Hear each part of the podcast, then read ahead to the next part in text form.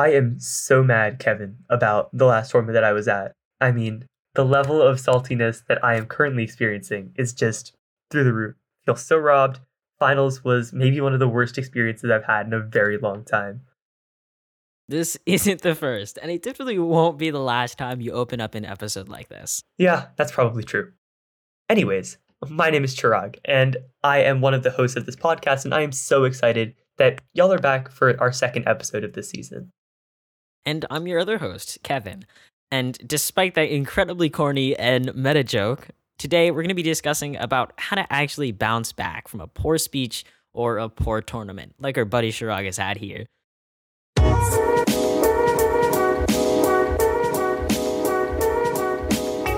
So, Kevin, let's talk about maybe one important tip that we can give to all of our listeners about how to bounce back from a bad tournament, because we've all had a negative experience with the tournament, whether it's a bad speech or maybe even an entirely bad tournament. So, what can people do to bounce back and have a better experience next time? The most important thing you should do after a tournament is read all of your ballots the good, the bad, and especially the ugly. We know it can be frustrating to read feedback, really, because of how large extempers egos are, but the point is to continually improve, and having judge feedback is one of the best ways to do that. Think about your last tournament. You probably got at least three or four ballots, if not more. Every judge ranked you for a good reason, their own reason. But as a competitor, it's your job to understand why. If you find a clear flow and comments on your delivery and analysis, great. Look at what you did well and what you did not so well, and try to compare that to some of your other ballots to see if that critique or compliment holds up. On a ballot that's just a flow or a generic, tough round, everyone had great speeches message, close it and move on. They tend to be really unhelpful, especially if you're just starting out, because they don't tell you a lot.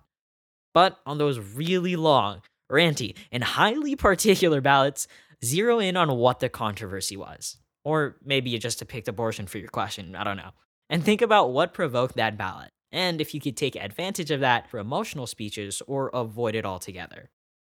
For extemp captains or leadership, there are also things that you can do to make ballots a little more interesting. One of my favorites is trying to use group ballot therapy sessions, um, where you go over ballots with your teammates. They're an entertaining and heart-throbbing, but still very productive way to reflect on the good and bad feedback that you get at tournaments. And they can make for a very fun discussion, monologue, or rant topic, or even an inside joke amongst your team.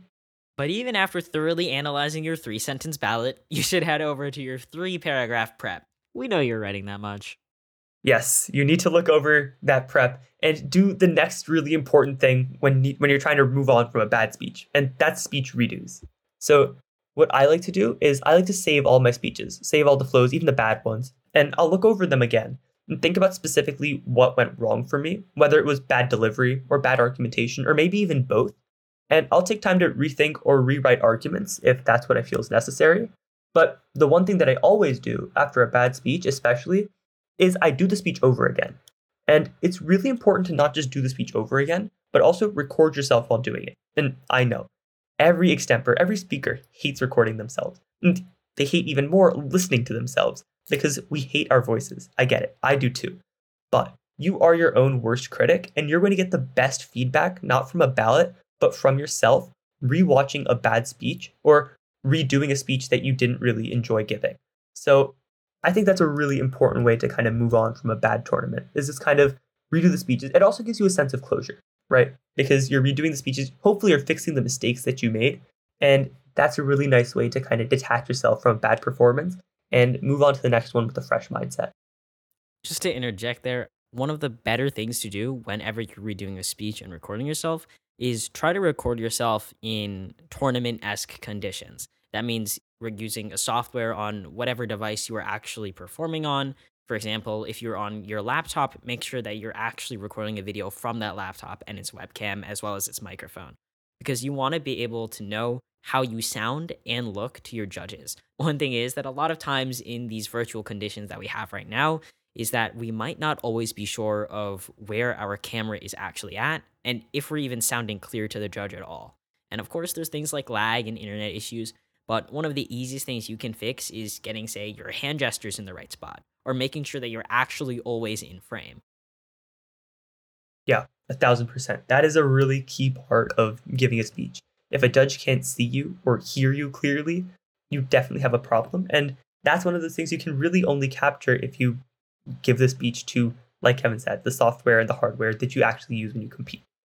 But I think let's move on to like the final thing that Kevin and I really want to talk about today. And that's just looking for the next one. Kevin, you want to tell us more about what that looks like for you, looking towards the next tournament or next speech after a bad speech? Wrapping up a mediocre or bad speech is a really sucky feeling. It's tough to close out of that virtual room. But all of us have felt that. No one is immune to a bad round. And at that point, you've just got to leave it up to optimism. Cliche? Yes. But helpful? Absolutely. There's always a next round or a next tournament to look forward to, and your next round is infinitely more valuable to you than the one that's just passed. Not only because you should be able to recognize the mistakes of that bad round, but mainly because the next round is in your court and your hands, and you have the ability to make it the best round of your life. Yeah, especially because at larger tournaments, chances are that if it's a five round prelim, that you're going to get your worst round dropped anyways. So it's not like it's the end of the world if you happen to get a six. It's probably not even going to matter when breaks come out. But even if your luck isn't that great, or you've had multiple bad speeches in a row, that's not even the end of the world, too, because there's always the next tournament. There's always another opportunity to redeem yourself. And essentially, if you already know that, say, you're not going to break, or you're not going to reach the round that you want to reach, it's important to just move on and look at the bright side of things. If you still have two speeches left and you know you're not going to break, treat those two speeches as free opportunities to compete in a competition environment and get some good practice. And if that's all you get out of that tournament, that's still fine. And honestly, that's a lot more than you can hope to get a lot of the times when you're just practicing by yourself. And so, looking at the bright side of things when you're having a rough tournament really can help getting over an unfortunate or bad speech. Even after a bad tournament, it's always important to just take a step back. Realize that extemp, despite how important we all think it is, isn't everything. There's always other things in life and there's always other hobbies and stuff. And while extemp may be a priority on that weekend, the next day you probably have a test in school that you should be studying for. Even then, one bad tournament doesn't make a bad season. Consistency is key in extemp. Keep on reading and keep on practicing, and you're bound to do better at your next tournament. So that's a wrap on today's episode. We hope that you found it helpful. As always, thanks for listening to the Extempers Bible podcast. And if you're interested in more free extemp resources, including weekly questions and content briefs written by some of the greatest extempers ever, like Anand Velavali, make sure to check out our website, extempers.org, and our Instagram page at Extempers Bible, both of which you can find in the description. Make sure to catch our next episode, which will actually be dropping at the same time as this one, which is our news brief for the month of November. The world sucks, and here's why. But for now, have a great day and an even better next tournament. Bye. Bye.